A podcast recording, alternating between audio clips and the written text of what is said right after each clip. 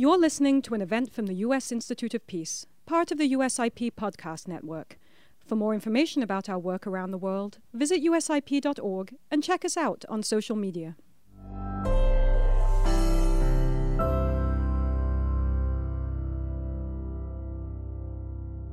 I'd like to welcome everyone to this very unique and timely event on China's potential role in Venezuela's political and humanitarian crisis. I'm Keith Mines, Director for Latin America at the U.S. Institute of Peace, a publicly funded but independent institute whose core belief is that peace is possible more often than it is realized, and whose work combines analysis, field work, and convening to seek fresh solutions to the world's conflicts.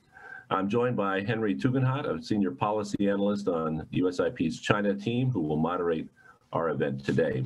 And we're joined also by former Undersecretary of State for Political Affairs, Tom Shannon, who will offer some concluding remarks as well as a remarkable panel that Henry has assembled and will introduce in a few minutes. USIP is strongly committed to the proposition that at its core, the Venezuela conflict is political, and any solution must focus on the political divides between the various parties inside Venezuela. We released a report yesterday with our partners at the Washington Office on Latin America with recommendations for a new round of negotiations between the parties. And we continue to work with all sides to support a structure and lineup incentives that would allow a negotiated end to the conflict. But the internal conflict in Venezuela has evolved to have a strong and essential geopolitical component as well. And various countries, for their own reasons, have taken sides in the conflict. The relationship between China and Venezuela is complex, and we hope to explore the roots of the relationship and the impediments to positive engagement on the political and humanitarian sides. We'll also explore the tension in the relationship between China and Venezuela China has loaned more money to Venezuela than it has to any other country in the world, something over $60 billion. There's been tensions over failed infrastructure projects, embezzlement of funds, failed energy projects, and general dismay over the current Venezuelan economic model. Where do those tensions lead to places of productive engagement?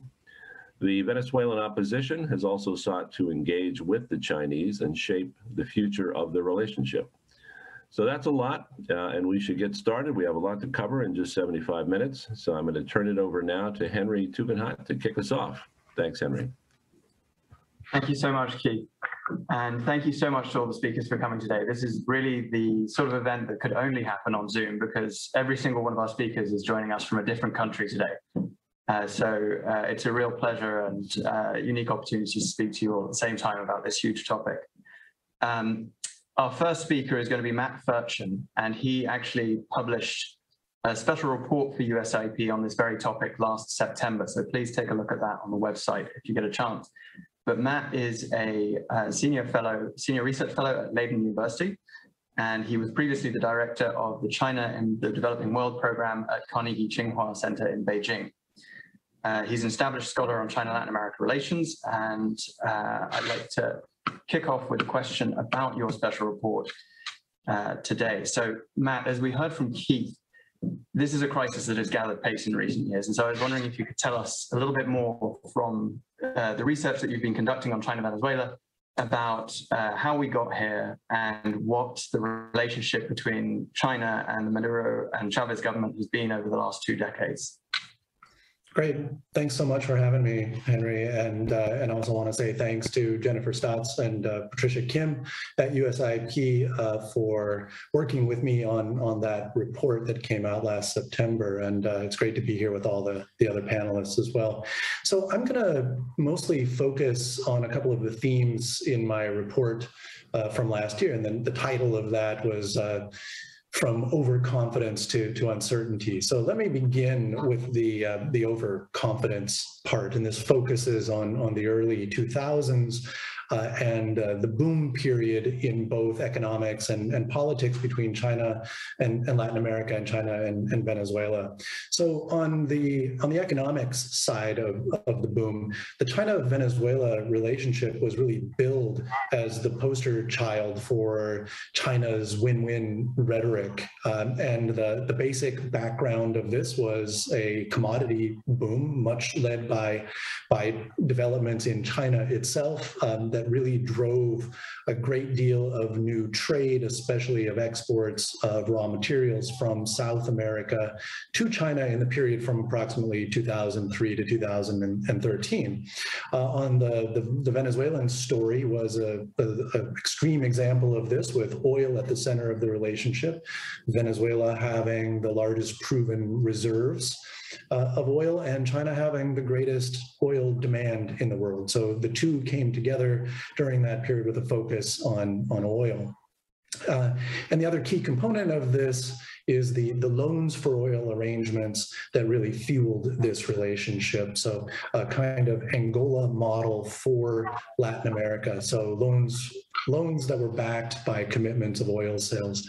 And so there a real steep increase in, in loans starting around 2007 from, from China to, to Venezuela uh, for purchases of, of oil. And then the, the politics side of this uh, also experienced a boom. We saw a real boom in the sort of diplomatic relationship between China and, and Latin America, uh, again, with the backing of the, the commodity boom. But really, China focused or served as a new diplomatic and, and trade partner for the entire region, again, with a lot of focus um, on, on South America. This was part of a longer trend of the revival, really, of China's third world or developing country diplomacy, which it had uh, revived around the 2000s, uh, but really built on an experience that focused on Asia and, and Africa uh, going back to the, the 1950s. But in the case of China and, and Venezuela, the relationship really focused on one individual, Hugo Chavez on the Venezuelan side, who was looking for or to China as a new oil and, and diplomatic partner. And then on the on the Chinese side, it was the China Development Bank, which was looking to to South America and to Venezuela in particular uh, for its global energy ambitions. And really, Venezuela was its biggest bet at the time, and, still continues to be uh, a superlative in terms of the CDB um, loans to, to the region uh, and anywhere in the world. Um, the, the real disappointing part of the relationship then began uh, after the 2010s. This be really, really focused on the, the time when Hugo Chavez became ill and then died, so period between 2011 and 2013. The relationship already had a variety of challenges and difficulties before then, but certainly after Maduro uh, became uh, president, uh, things became much more difficult than they were even under, under Chavez. Chavez. Uh, this was quickly followed then by the oil market crash around 2014, which was all followed by both a combination of economic, political, and social crisis uh, that have just continued to, continued to deepen in the meantime. Uh, China's started to slow its lending and then completely cut it off around uh, 2016, but uh, certainly after 2017, but has not abandoned diplomatic support uh, for, for Maduro. Uh, and in the meantime, US became increasingly wary of China's role in the region and in particular in, in Venezuela. And that leads us to where we are now, a period of uncertainty and, and stasis. Uh, China has more or less uh, had its head in the sand, uh, neither overtly criticizing uh, uh, Venezuela and the situation, nor offering as much support as, say, Russia. Uh, and this at the same time that there's growing global concern about the sustainability of China's development So where we are now is back at the, the question of what can or should uh, China do as we think about political solutions to the crisis? And I look forward to the discussion about that today. Thank you. Thank you so much, Matt. And uh, uh, that period from 2016 onwards is going to be particularly interesting to explore why China stopped lending and what that's meant for the relationship thereafter. Um, I, am going to turn to Deputy Marialbert Barrios now, uh, who comes to us with a very unique perspective. She is uh, elected, she was elected to Venezuela's National Assembly in 2015, and she's a representative from Caracas. Uh, and from 2019 to January of this year, Deputy Barrios has acted as the vice president of the Venezuelan opposition's Permanent Committee for External Relations. So, Deputy Barrios, uh, as someone who's worked with both the Juan Guaido and, uh, and Henrique Capriles uh, teams, I, I, was just wondering if you could tell us a little bit more about the view of the relationship with China from the opposition's perspective. Uh, in particular, you know, what have been the most promising lines of communication with China so far, and what role would you like to see China play or Chinese companies play? Thank you. Thank you very much. Hi, everyone. Um, nice to see you. I'm living in Caracas and keep the fight for the liberty and democracy future in Venezuela. Well, we recognize that China has been an important actor in the last 10 years for Venezuela, especially for Chavismo. It has been precisely with them that they have maintained a relationship that seems to go beyond the commercial we also consider what China means for the Latin American region currently, in recent years especially, where it has increased its presence by executing a cooperation agenda. And investment more, so we see with the so-called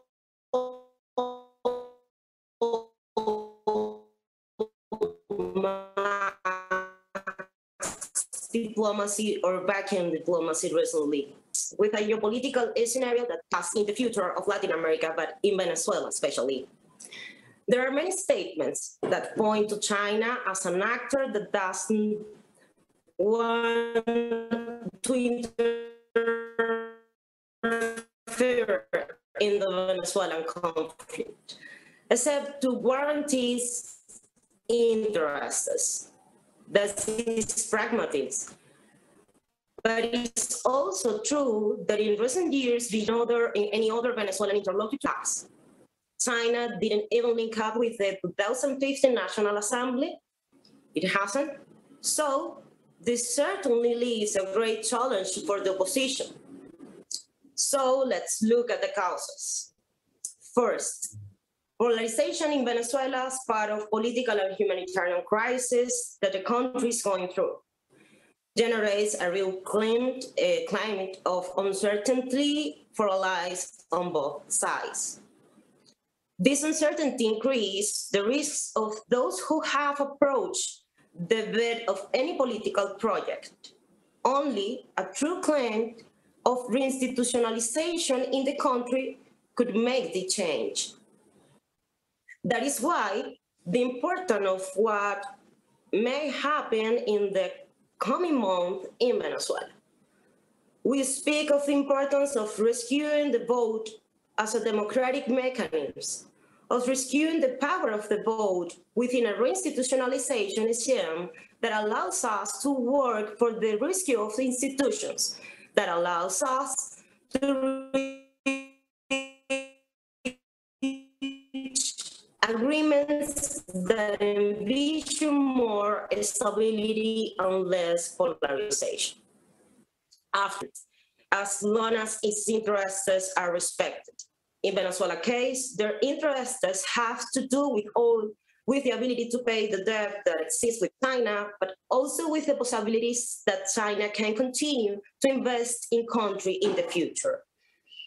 We are sure that the relationship between China and Venezuela is not the only uncertain bilateral relationship, but we are differentiated by the geopolitical approach that both countries have for the region and for its future. And on the other hand, consider the statements that on one occasion, the spokesman for the Minister of Foreign Affairs from China has suggested in the past.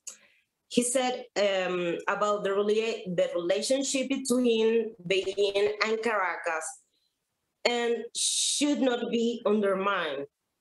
It was in the context 2019.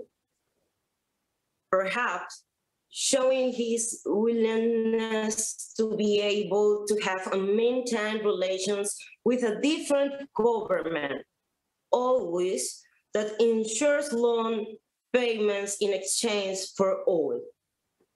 Now, this different government cannot be the product of immediate of or maximalist policies.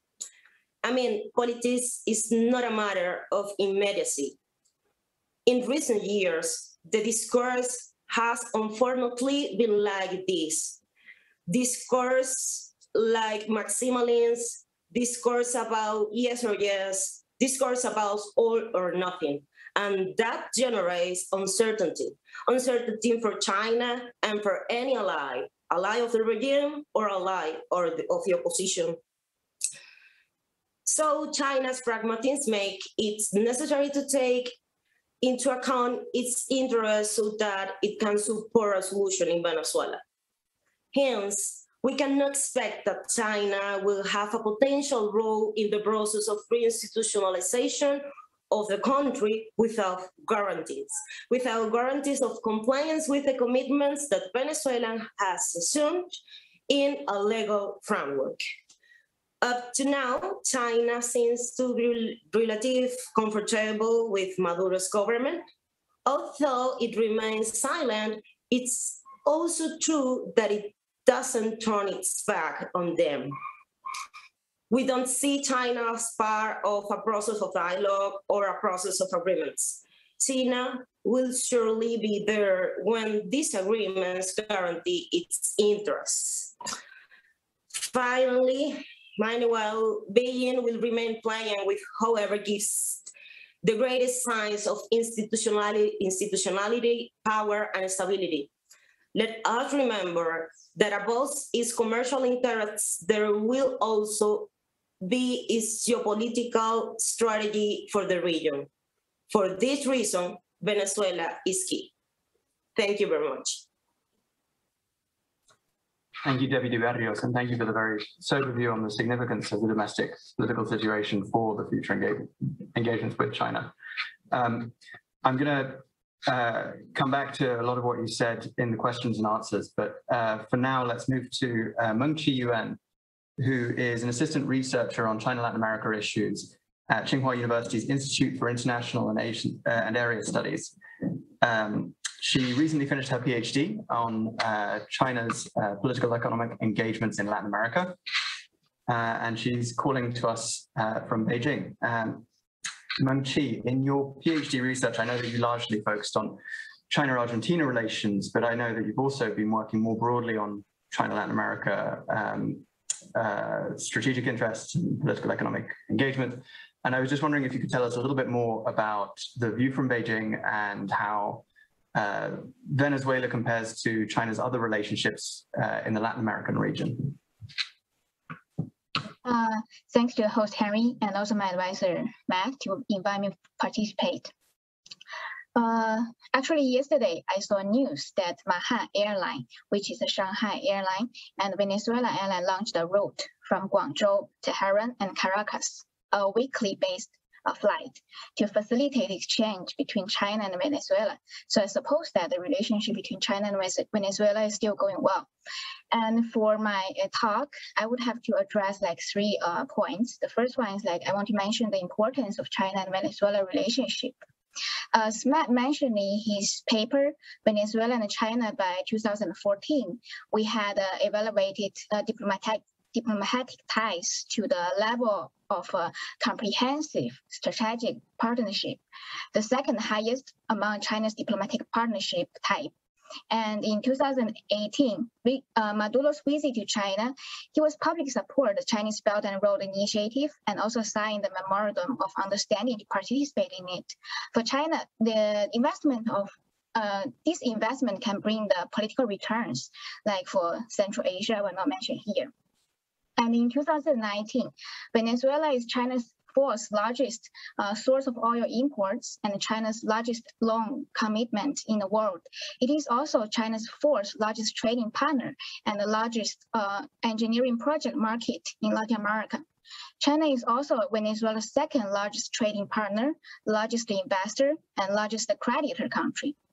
Then during the COVID time, China sent medical supplies as oxygen concentrators to Venezuela as well as well as vaccines.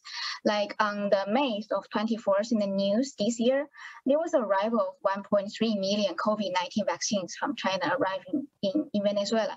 So I think that for the relationship among those like uh, main staffs, we are still still staying good. And this year, also in the uh, April 27th, the Chinese uh, top legislator uh, Li Zhanshu held a talk with the president of Venezuela's National Assembly, Jorge Rodriguez, via uh, the video link. And the two sides agreed to strengthen the exchanges and cooperation between the legislative bodies. Uh, Li also mentioned that no matter how the international and regional situation changes, China will maintain its solidarity and cooperation policy with Venezuela and support the country in exploring uh, development developmental paths that suits its own national condition. So the importance of Venezuela to China is quite large, no matter what kind of political situation it's going to be. And on the other hand, as Malia Bet mentioned that China will stay in silence for the political change of Venezuela. I think that for the this is the uh, second point that I want to address that for the Venezuela domestic issue, uh, basically Chinese long-standing non-interference approach uh, to foreign policy is the driven force behind the, his reluctance to join the public cause for political changes in Venezuela. This is the like the first level of it. And the second level, in 2020 May, the President Xi Jinping at a meeting of the Political Bureau of the Central Committee of Communist Party of China, he first mentioned the concept is called the dual circulation development pattern.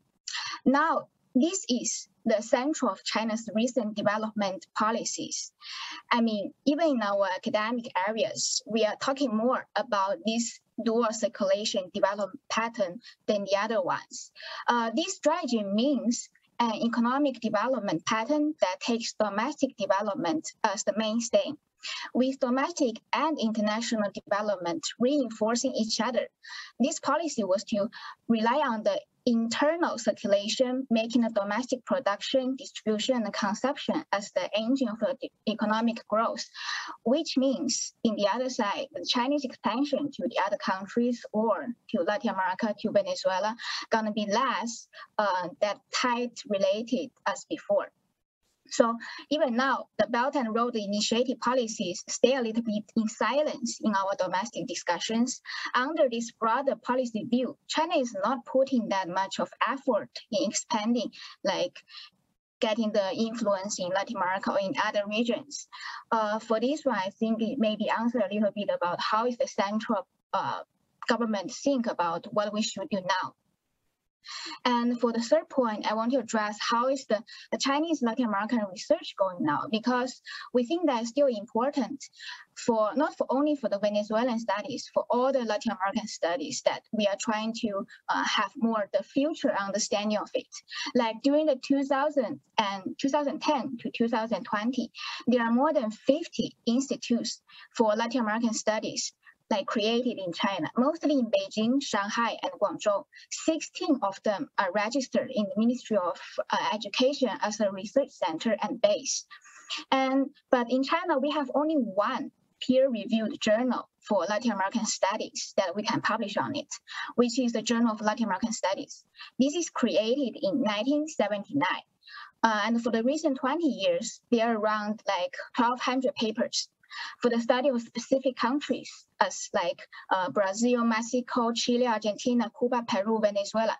Uh, in in in of these the papers, Venezuela has like papers has 23 of them, like we counted. Which means that first we want to study it, but maybe we have really few people or team or support for it. And in the next 10 years, China is going to publish a total of 50 books on historical, cultural, and humanistic topics of Latin America. Uh, this is will be uh, done by the Peking University Publishing House and the Central for China and Latin American Studies. So it means that we have a history to study Latin America or Venezuela, but we have only really few people and team and resources. And in my institute, as uh, Harry mentioned, I'm from the Institute for International Area Studies of Tsinghua. We have our next year the PhD recruiting uh, plan for Venezuela studies because we found it's really essential and important. But we also put Venezuela and Colombia together because after we interviewing the past 10 years of students that they want to study Latin America, they will not choose Venezuela first of the security issue that they cannot stay there for doing the two-year long-term uh, field work. Uh, second is that they are afraid of the um, these connections between China and Latin America. So we are trying to uh, attracting students to go to maybe Colombia and then they can travel to Venezuela do the field work. Uh, so here are the uh, three points I want to mention that first is that Venezuela is really important to China, even during the COVID time or in the future. And the second is that because of our uh, traditional policies, non-interfering one, and also now the dual, uh, the dual circulation development pattern give us the less opportunity to go outside. And the third one is that in our academic areas, we try to focus more knowledge about Latin America and more knowledge about Venezuela. We are still studying. Thank you. Thank you very much, Wenxi. That was great. Um, and um, I, I, certainly want to hear more about uh, how those uh, relationships and those studies grow as, as, uh, as you go on. Uh, I'm going to turn now to Adriana Abdenur. We've got two more speakers who are going to be giving their opening remarks, and then we'll sw switch over to the question and answers. But uh, moving to Adriana. So Adriana is the co-founder and executive director of Plataforma CIPO, uh, which is an independent women-led institute based in Brazil and dedicated to issues of climate, governance, and peace in Latin America. And Adriana Abdenur is uh, an expert on China-Latin America relations. She's uh, calling to us from Rio this morning, and she's also been following the um, tensions between Brazil and Venezuela over the migration flows uh, over the last few years. Uh, and so uh, based on that very sort of unique combination of expertise, I wanted to ask you, Adriana, about that.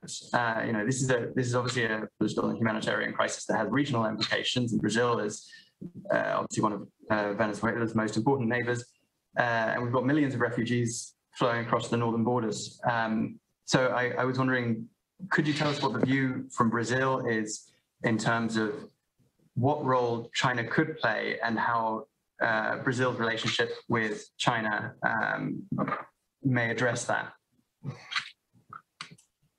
Uh, sure, and thank you very much for the invitation to be part of this discussion. Hello from Rio de Janeiro.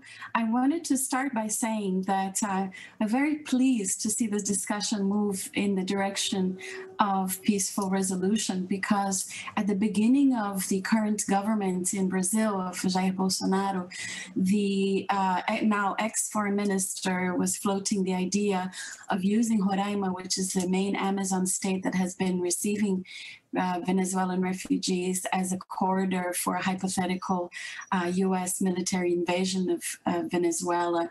And at the time we were carrying out research in that part of the Amazon and were very alarmed um, because of course the regional spillover effects would be absolutely disastrous for the entire region.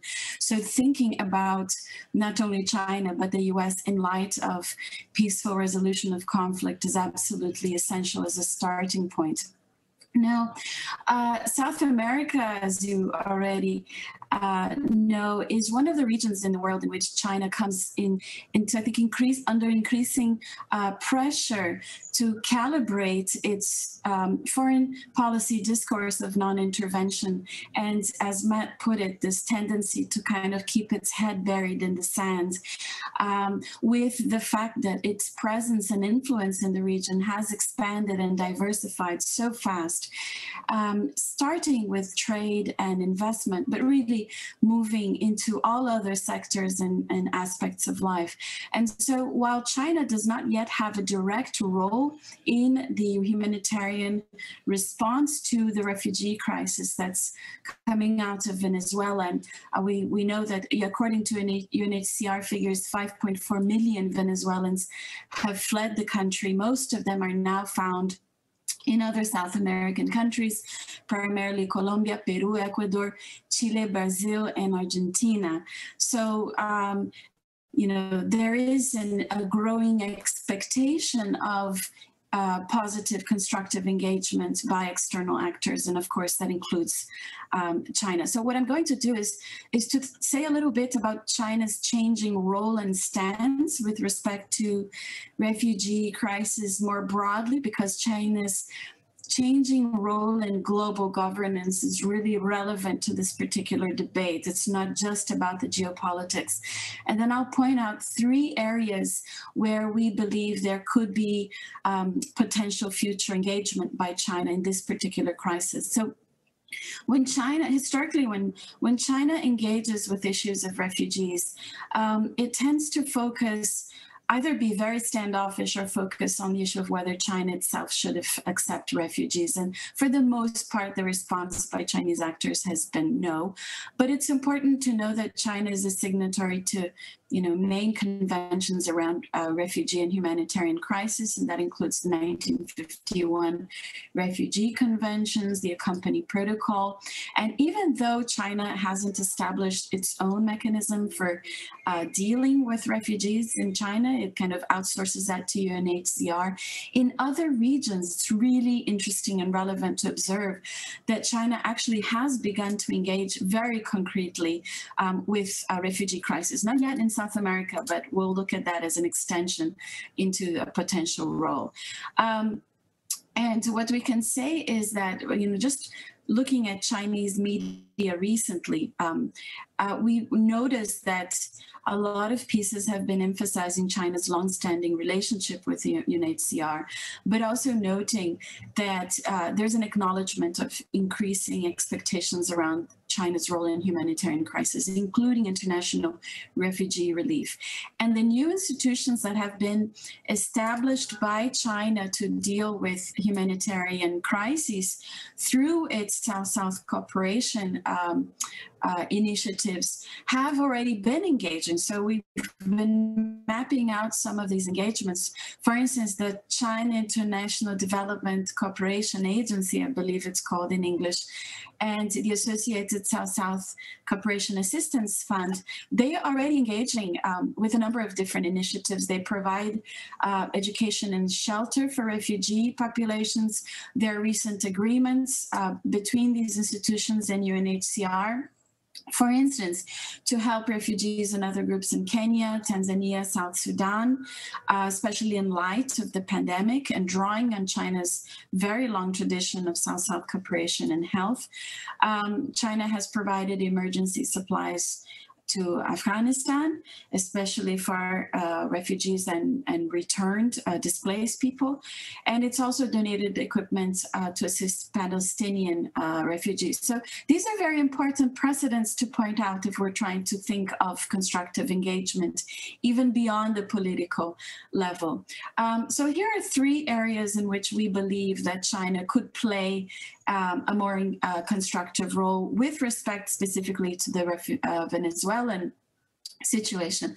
The first one is, is, through the UN system. And as I just mentioned, the new development institutions in China already have um, uh, frameworks for cooperation and they have these precedents. So this could um, somewhat easily be extended to the South American uh, context.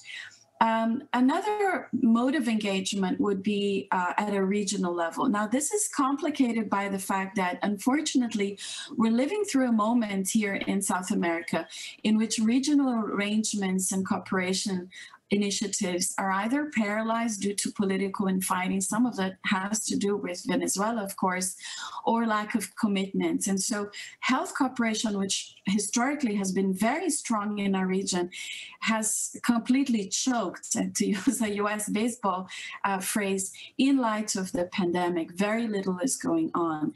Um, but China does have very good relationships with some of the regional arrangements, including the Community of Latin American states. And so that's potentially an area that could be harnessed um, if not at the political level right now, certainly at sort of the operational and logistical level.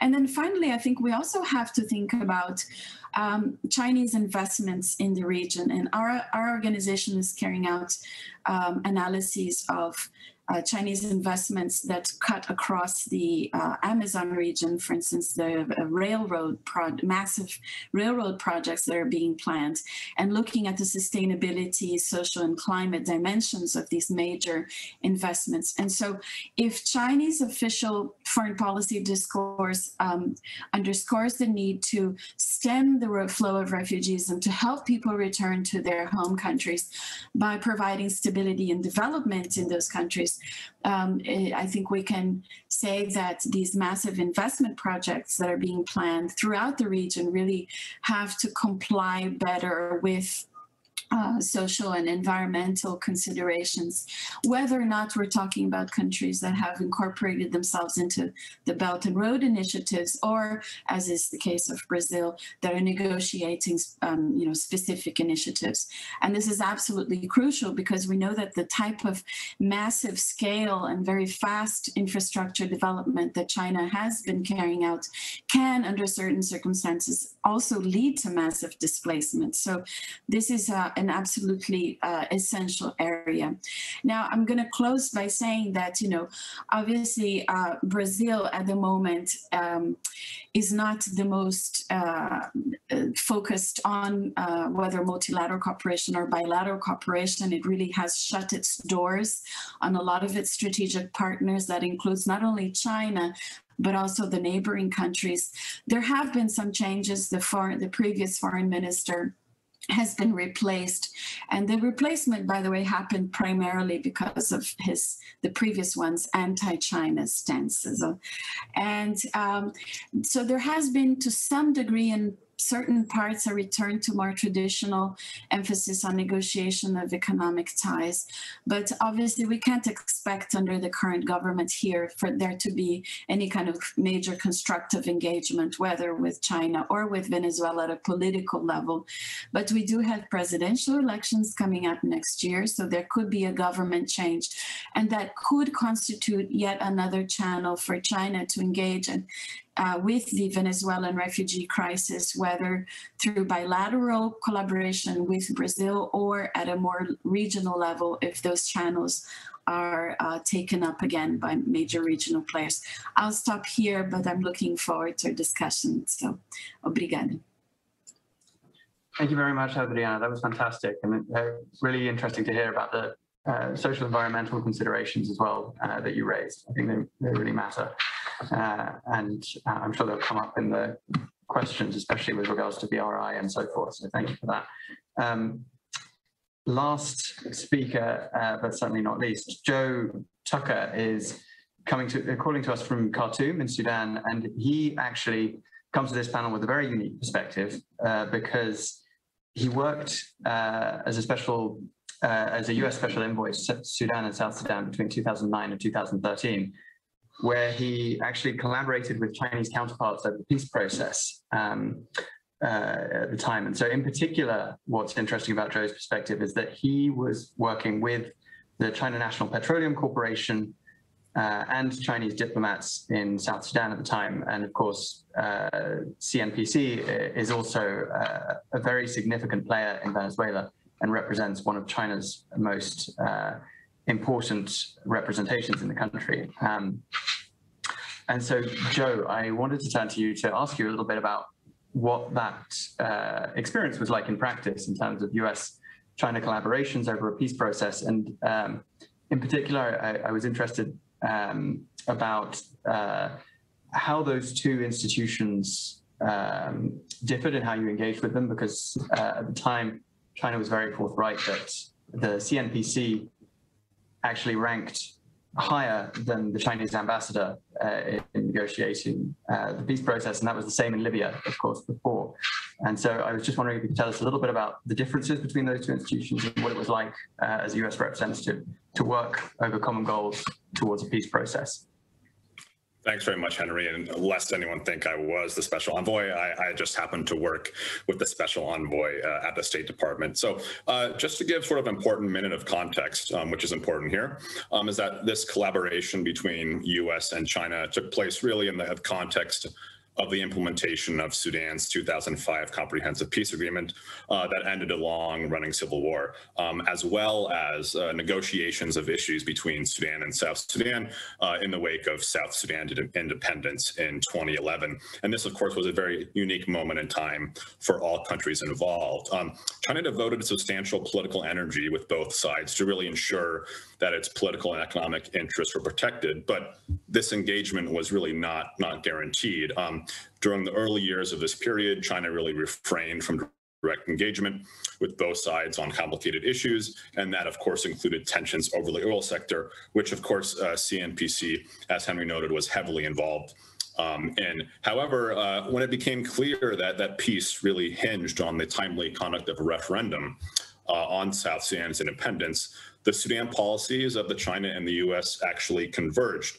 Uh, on the one hand, China saw a scenario in which a referendum could happen and be implemented in a relatively peaceful manner, uh, thus ensuring uninterrupted, uninterrupted oil production. Uh, important caveat here is that production was indeed interrupted, um, but there's not time to go into that um, right now. Um, on the other hand, uh, the U.S. could could see the successful holding um, of the referendum on time, and really as a key part of the peace process, reflecting um, the will of Southern Sudanese. Uh, again, important caveat here that the eruption of civil war in South Sudan in 2013 has caused a lot of reflection um, on this, on the conduct of negotiations, and there's not enough time to go into that here, but an important uh, thing to mention. So negotiations between Sudan and South Sudan after this period uh, were contentious, especially on agreement arrangements, including transit fees, uh, for the transit of southern Sudanese oil uh, to Port Sudan on the Red Sea uh, for export.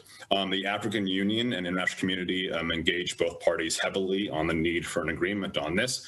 And um, Chinese officials, especially on the CNPC side, played an interesting, though quiet role in one particular aspects of these negotiations.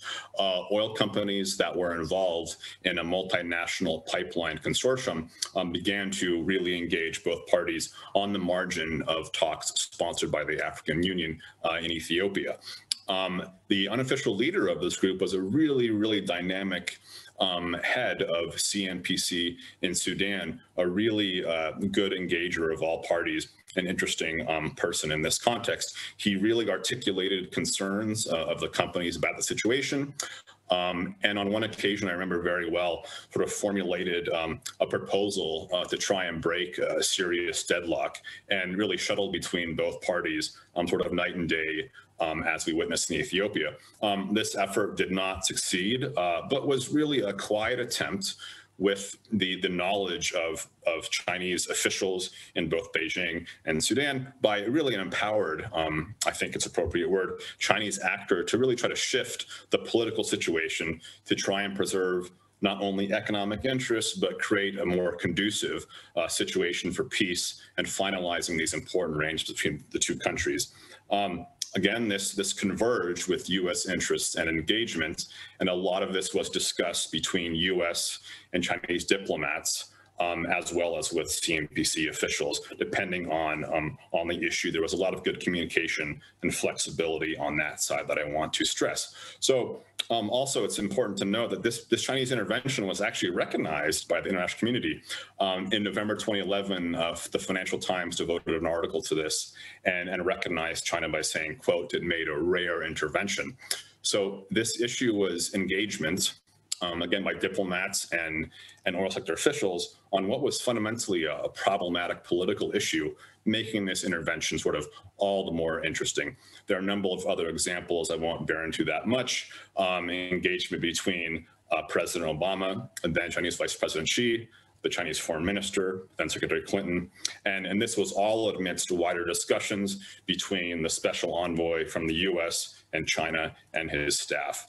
Um, on these issues. I also want to note here that you know the, the issue of the CNPC officials outweighing Chinese diplomats is interesting. Definitely needs further research. And in my experience, uh, the following three things summarize this dynamic and Chinese engagement at this time. One, the timing of, of when respective actors actually engaged. Uh, two, the need for great internal communication both within the Chinese side um, and between US and China um, across the board. And um, third, being responsive quickly when openings um, arise. The intervention from CNPC in Ethiopia I was talking about happened over the course of a number of hours.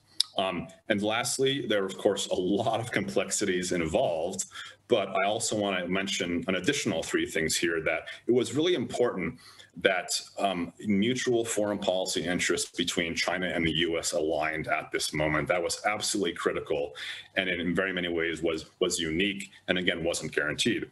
Um, two, you know, tr trying to engage on the widest possible range of issues so that issues of interest can sort of be be aligned, even if one party is focusing on an economic issue or a political issue. And lastly, really trying to ensure the broadest possible engagement at all levels among and between senior government officials, private sector representatives, embassies, and even at the working level where I was. Um, my counterparts on the staff of the Chinese Special Envoy and embassies in Khartoum and Washington were really a pleasure um, uh, to work with, I should add. So I'll leave it at that. Happy to answer uh, questions. And thanks for having me on what's a relatively obscure topic within the context of this discussion. So thank you. No, thank you. Your your your remarks are just uh, uh, so rich and valuable in the context of this conversation because, of course, there are so many parallels to be drawn uh, between uh, South Sudan and Venezuela in terms of US-China engagements over um, the peace process and oil. And of course, Matt Ferchen uh, alludes to a lot of this in his paper. Um, and and uh, I'd also like to follow up by saying thank you all so much for keeping your remarks so succinct because we've now got uh, a really good time to dive into some questions and answers. So I'm going to start with a question about Taiwan. Uh, Taiwan has become increasingly engaged in Venezuela. Um, and the questioner asks, what has that entailed and what are politics around recognition of Taiwan with, within the Venezuelan opposition? And then how do you think this affects the Maduro government's relations with China? Uh, I might direct that question about Taiwan to uh, Matt and to um, Marialbert to begin with.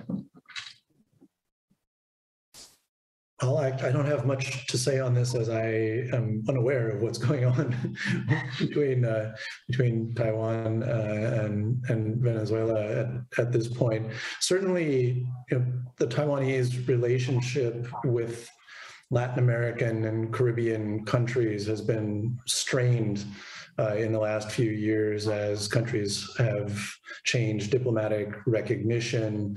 Um, and, and certainly this puts more uh, puts more weight or, or pressure on Taiwan to expand its possible interests where where it can. One thing I do allude to in the paper is the sort of creative diplomacy uh, that the opposition has has been using in terms of reaching out to whatever partners uh, it might be able to find um, to come up with creative solutions. And it doesn't surprise me uh, that, that those would also in, include Taiwan again against this backdrop of decreasing official dip, diplomatic recognition, including from Central American and, and Caribbean countries. Uh, but I would hand it over to Maria to, to talk about some of the specifics if she's aware of them. Marialbert, could I invite you to share some remarks on Taiwan? Excuse, excuse me, can you repeat please the, the question because I have problem with my connection. This is Venezuela. Absolutely, and, and please feel free to speak with your video off if, uh, the, if it makes the connection better. Uh, but the question was, uh, Taiwan has become increasingly engaged in Venezuela. What has that entailed and what are the politics around the recognition of Taiwan within the Venezuelan opposition? How do you think this affects the Maduro, Maduro government's relations with China? Yeah, um, well, the, there are two points of view about this this problem. Okay, if I if I could say, the is the last year National Assembly looking for uh, a special clause because Taiwan uh, held with issues uh, about against COVID, like mask, like alcohol, and another medicines. And on the other hand, China always uh, fight with South diplomacy in this case, especially uh, no interfere because I have the problem with Taiwan or Hong Kong, and I don't want anybody in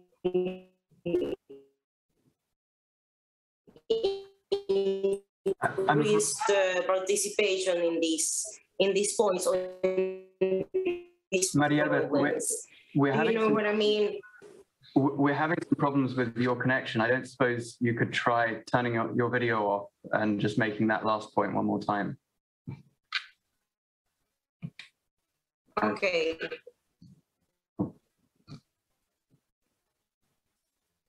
I think we'll come back to Matt in a second because we're having some connection issues, but I'll just move on to the second question and I'll come back to you, Marialbert, in a few seconds.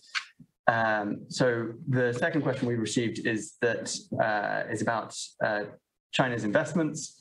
And it's saying that uh, China is currently taking measures to counter corruption among its own public and private sector companies.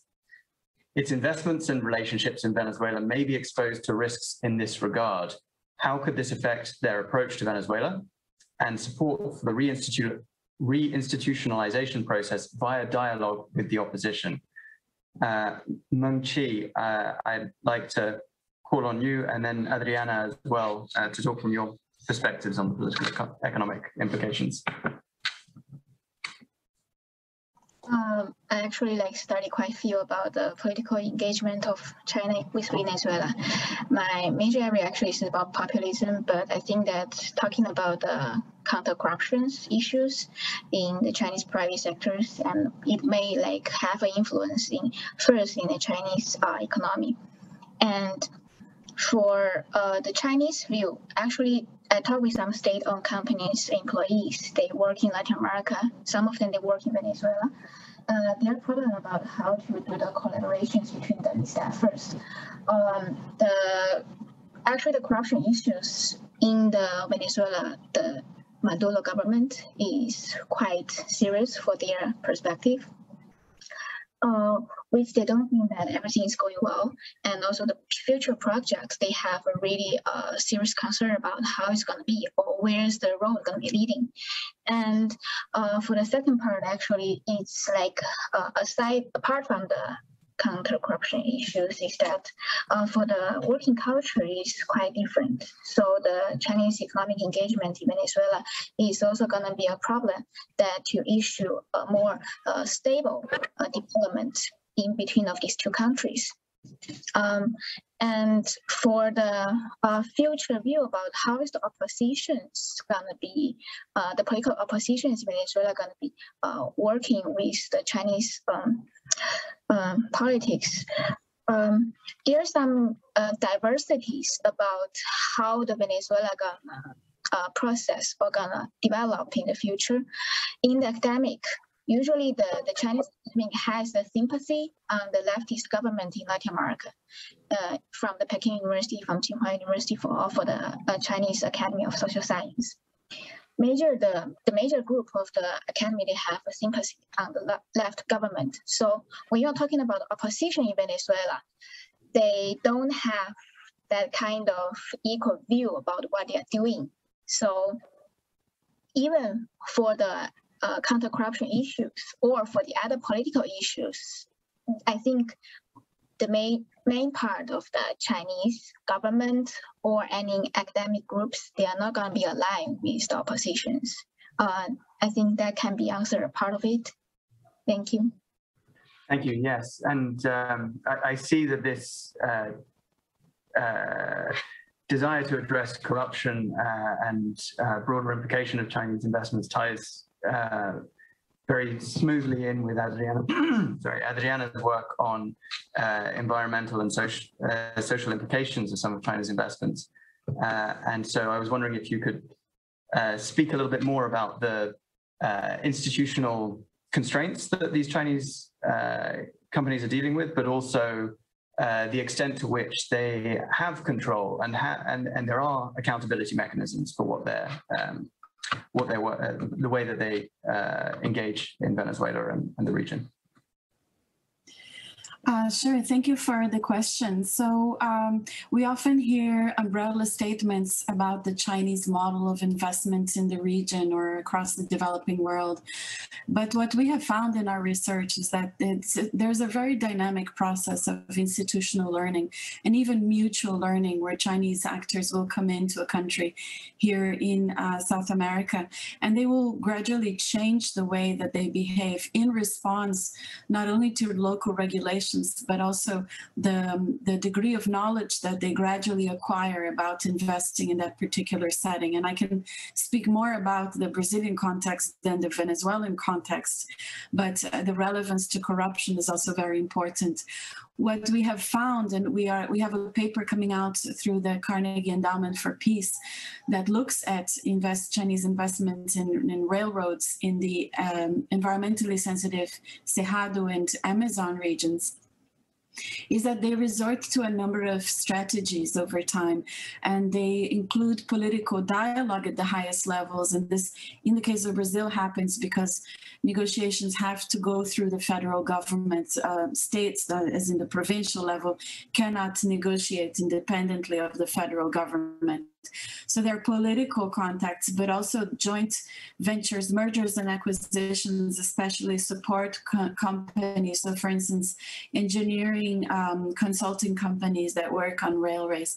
And this way they become better acquainted with the public auction processes and all of the other bureaucratic, but also political discussions, including the very sharp ones taking place about, for instance, displacement of indigenous peoples and etc. With respect to corruption, obviously that also enters the the equation, in part because uh, the whole corruption debate especially here in Brazil, has acquired such a vast dimension. We had the car wash uh, probe, and, and part of it, the, the more debated one, I think, has to do with, you know, it put um, ex-President Lula in prison, and, and that was invalidated by a superior court. But there was another aspect of it which had to do with the corruption practices of Brazil-based transnational companies that were operating in other countries in the precise region that we're talking about, including Venezuela. So when we talk about foreign investments, including Chinese investments in South America, we also have to understand that this interacts with what's going on uh, regionally, but nationally too, to produce very different results. So again, we have to avoid umbrella statements about how you know investments for country X tend to fuel corruption. There is very, uh, there's a lot of variation, even even within a single sector in a particular uh, country. So it has to be looked at on a case by case basis. Thank you very much. And that actually uh, relates to another question uh, that we've just received, which is about uh, who is actually in the driver's seat in China's Venezuela policy at this point? Is it uh, energy state-owned enterprises? Is it the banks? Is it the state foreign policy apparatus? Uh, and uh, I might go back to Matt uh, for this question, if that's okay. A great question, and my honest answer is I don't know. Uh, I would say that you know I, I stuck pretty strongly to my my claims, my feeling that the CDB was the most important actor on the Chinese side. Uh, you know, in the case, like in the, if the you know, the comparison with Sudan makes sense, instead of instead of the the oil company, it was it was the CDB, the largest bank in in the world um, that took a huge punt on on Venezuela. Um, I don't know if that is still the case. I still think that their institutional interests are the largest in terms of the loan portfolio. Um, they're still incredibly important part of all of China's development finance. Um, that said, some of the people who made the decisions originally uh, during the, the Chavez area and were doing the 5, 10, 20 billion dollar loan tranches, those people are now out and, and retired. And some of this links up with some of the corruption um, potential for for allegations of, of corruption charges being being leveled. I, I, I always thought there was potential for that in the case of, of the CDB um, and having that sort of Venezuela portfolio maybe taken taken away from from them. But I still think they have the largest stake eh, as an actor in in China. Um, that said, I, I this a comment on me not knowing. Um, it's now been a while since I've been able to be in the discussions that I used to be involved in. That's when I worked in uh, in China when I was at Tsinghua University, when I worked with Carnegie Tsinghua. So much of what I knew came from those discussions uh, on China-Venezuela relations, often behind closed doors during coffee breaks, people coming up to me asking me what I thought, even if they presented something different in, in the meeting and, and genuinely curious. And I would say that it's a real, one of the negative outcomes of what we can know as researchers, but also government to government about what's going on. One of the tragedies of the lack of linkages that we have now as researchers is this the inability to, to know. So that's a bit of a punt on, on, on this question um, that I that I really don't know, but I feel that that's the sort of, we need to have those kind of connections again to be able to, as, as outside researchers, be able, able to have more insight about who's, who's in control. Thank you. Uh, that was excellent. And yeah, um, I'd love to hear more about some of those behind the scenes conversations because I'm sure there's a lot more to be said uh, based on uh, your colleagues' experience on this. And uh, I'd also like to come back to Joe a little bit about his expertise. This might be a little abstract based on how you engage with uh, Chinese counterparts in South Sudan. But uh, it's a, a, great question, and I, would like to punt it to you about uh, China's perspective and what could be an attractive option uh, to support in terms of negotiations, design, or model, um, and what would allow them to exert constructive influence and protect their economic interests. It's really a really a great question, and you know, of course, I want to bear down on the point I made at the outset of my remarks is that it really, really was an incredibly unique period in time that that I, you know, I wonder if that could exist again. That being said, a key thing which I didn't really get into detail was that these negotiations um, on the sort of arrangements between Sudan and South Sudan in the wake of latter's independence um, were facilitated by the African Union. And that's key here because that gave a certain well, I would say comfort level to everyone involved, whether that was the UN system, the US, China, countries like Norway, UK that have been associated with this, because you know they there was a real desire to substantively support the African Union through these negotiations. And if another stakeholder, another sort of maybe non-African regional bloc or entity tried to do this. I, I, I wonder if China, especially CNPC, would have taken um, as as proactive and helpful a role. I, I want to say my answer uh, that that would be no, they wouldn't, but I, I don't know the sort of inner workings of, of Chinese foreign policy and intervention to comment on that. But I think that was key here. So what structure do a set of negotiations with a model? What does that look like that would give Chinese actors the sort of the desire and the comfort to participate in that? And when I when I mentioned this, I, I think it was really remarkable that uh, the head of CNPC the Chinese embassy in both Ethiopia and Sudan, really, I think they felt comfortable in engaging with the US on these issues and engaging with the parties to the African Union because they didn't have to really get out too far ahead of this. Um, and I think that was that was key. Um, next, it was really interesting. I mean, the, the need for the utmost flexibility in that design or model. The negotiation sort of went on, you know, from day to day. Schedules and really impossible to pin down. Sometimes there'd be days where um, sort of they had to be on pause and then they'd sort of um, you know recover and move on. And you just really had to be sort of really hip to when you could engage. And so in terms of a design and a model, really having that flexibility and incredible communication among the mediators, the facilitators, the parties themselves is really key. And I, I commend the African Union We're really, really trying hard on that front and, and inviting this, this flexibility from all sides. Um, lastly, and like this is the part of the response I think is, is less uh, uh, baked in my mind, but I'll mention it anyways, is, is a division of labor. I mean, I think people realized that there were certain there, were, there was a range of topics that that were negotiated and you know i don't think the chinese would have felt comfortable um, engaging on security arrangements on disputed border areas and that was fine the us the troika the un the african union knew you know which which set of actors was best um, suited to help with something. That was key too. So that design and that model absolutely has to take into account in a detailed way what particular thematic areas can someone engage on because if you if you sort of mess it up and you sort of suggest that an actor work on a certain issue they're not comfortable with i think that that sort of can do a bit of harm so i'll, I'll leave it at that but happy to answer any follow-up thanks henry thank you so much chair and we're just coming up to time so i'm going to uh, turn back to Marialbert just quickly to see if we can get a quick one uh, minute remark on Taiwan, if that's okay. Uh, and then I'm going to turn it over to Ambassador Shannon for his closing remarks. Thank you, Henry, and sorry again for my connection.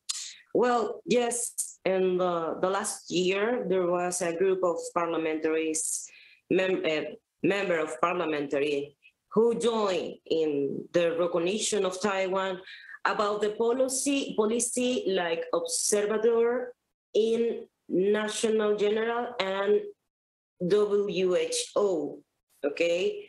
But uh, we recognize the pragmatism of China is so, so, so strong that um, happened the same point that in who the Taiwan uh, keeps silent, okay, and China uh, keep firm or strong in his position.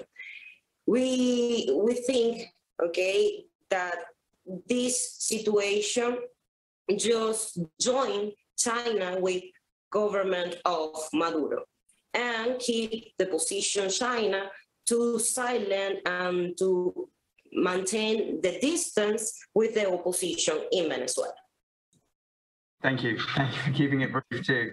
That gives us just enough time to uh, get uh, some closing remarks from uh, Ambassador Shannon.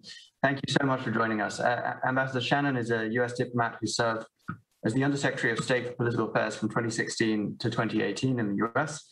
And from 2005 to 2009, he was Assistant Secretary of State for Western Hemisphere Affairs and from 2010 to 2013, he was the US ambassador to Brazil. Um, thank you very much, Ambassador. I'll, I'll, turn it over to you. Thank you very much, Henry. And thank you, Keith. It's a great pleasure to be here at this event. Uh, it's quite remarkable when you look across all the, the panelists and see where they're beaming in from uh, and the remarkable things they've had to offer uh, over the last hour or so. Uh, for me, at least, it's been very informative and, and a, a rich discussion, and I hope it uh, begins to identify some paths forward when it comes to the role that China might be able to play in helping Venezuela address not only its humanitarian crisis, but its uh, political, economic, and social crisis. Uh, there are a few things that came out of this discussion which struck me as important. Some are obvious, like the relationship between China and Venezuela is important to China and to Venezuela, but also broadly in terms of China's relationship with Latin America, not only as its largest loan, loan portfolio, but in many ways uh, its largest political commitment. Uh, I think China is, is understands how it manages its relationship with Venezuela as a bit of a bellwether for how it operates broadly in South America and Central America and, and the Caribbean. And I think in this regard, it's important to understand that um, China will not be driven out of Venezuela. Um, and it will not be talked out of Venezuela either, un, unless uh, there is a, an accommodation that protects Chinese interests and allows it to continue to operate uh, easily in the rest of, of South America in, in pursuit of its, its national interests. And this is important to understand because American foreign policy towards Venezuela has been one of isolation. It's been one of attempting to prevent Venezuela from having the political connections, the economic and financial connections necessary for a government to survive. But in a globalized world, especially a world in which an economy the size of China's has determined to play a role inside of Venezuela, that kind of policy of isolation is not going to work. Uh, what it has done, however, is handed uh, to China and to others significant portions of the Venezuelan economy uh, that historically had been connected to the United States. And in this regard, I'm talking about the, the, the energy side of the economy. But there were other aspects of the conversation today that was important. Um, the, uh, the assertion that Chinese interest in Venezuela and in the region is not monolithic, uh, that there's a variety of bureaucratic interests at play here, uh, some of whom compete with each other and some of whom have different understandings, and, and that these different views have to be mediated uh, in Beijing and elsewhere. But also the idea that Adriana pr presented that China's engagements are also shaped by the individual deals that it does and by the conditions that are imposed by the countries it's working with. And this actually opens the door because it means that there are a variety of ways in which China can be engaged and a variety of ways in which it can be moved to play a more helpful role in addressing what's happening uh, inside Venezuela. Uh, but I, I was also struck by what Joseph Tucker spoke about because much of popular discussion about the US China relationship is shaped in terms of great power competition. But what Joseph Tucker was talking about was great power collaboration and great power cooperation. And I think in many ways, the big challenge that we're going to face in the 21st century is not how the United States and China compete. I think the big challenge is going to be how we cooperate and how we collaborate and how we find a way to keep the peace and ensure that together we can address significant problems, uh, political problems, diplomatic problems, economic problems uh, that beset not only our two countries, but also the areas in, in which we live. And as the United States and its partners look for ways to bring a, a degree of reconciliation to Venezuela, to staunch the flow of refugees, to create a more stable environment across South America and the Caribbean, uh, and to generate the kind of economic growth necessary uh, so that Venezuelan people um, can begin to be meaningful players in, in, their own economy and their own politics and return to the kind of democracy and liberty that that from our point of view uh, has been a, a longstanding tradition in, in Venezuela and needs to uh, uh, uh, return to Venezuela in, in a significant fashion, that China can play a role. Uh, if its interests are understood and respected, and if it's engaged in a meaningful way. Uh, and in this regard, the role of regional institutions, and especially the UN, I think, can be very helpful and useful.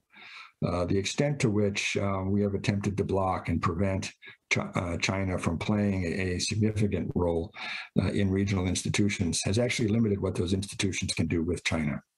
Uh, and has actually opened a space for the Chinese Development Bank and other Chinese um, institutions that have not been helpful for U.S. policy.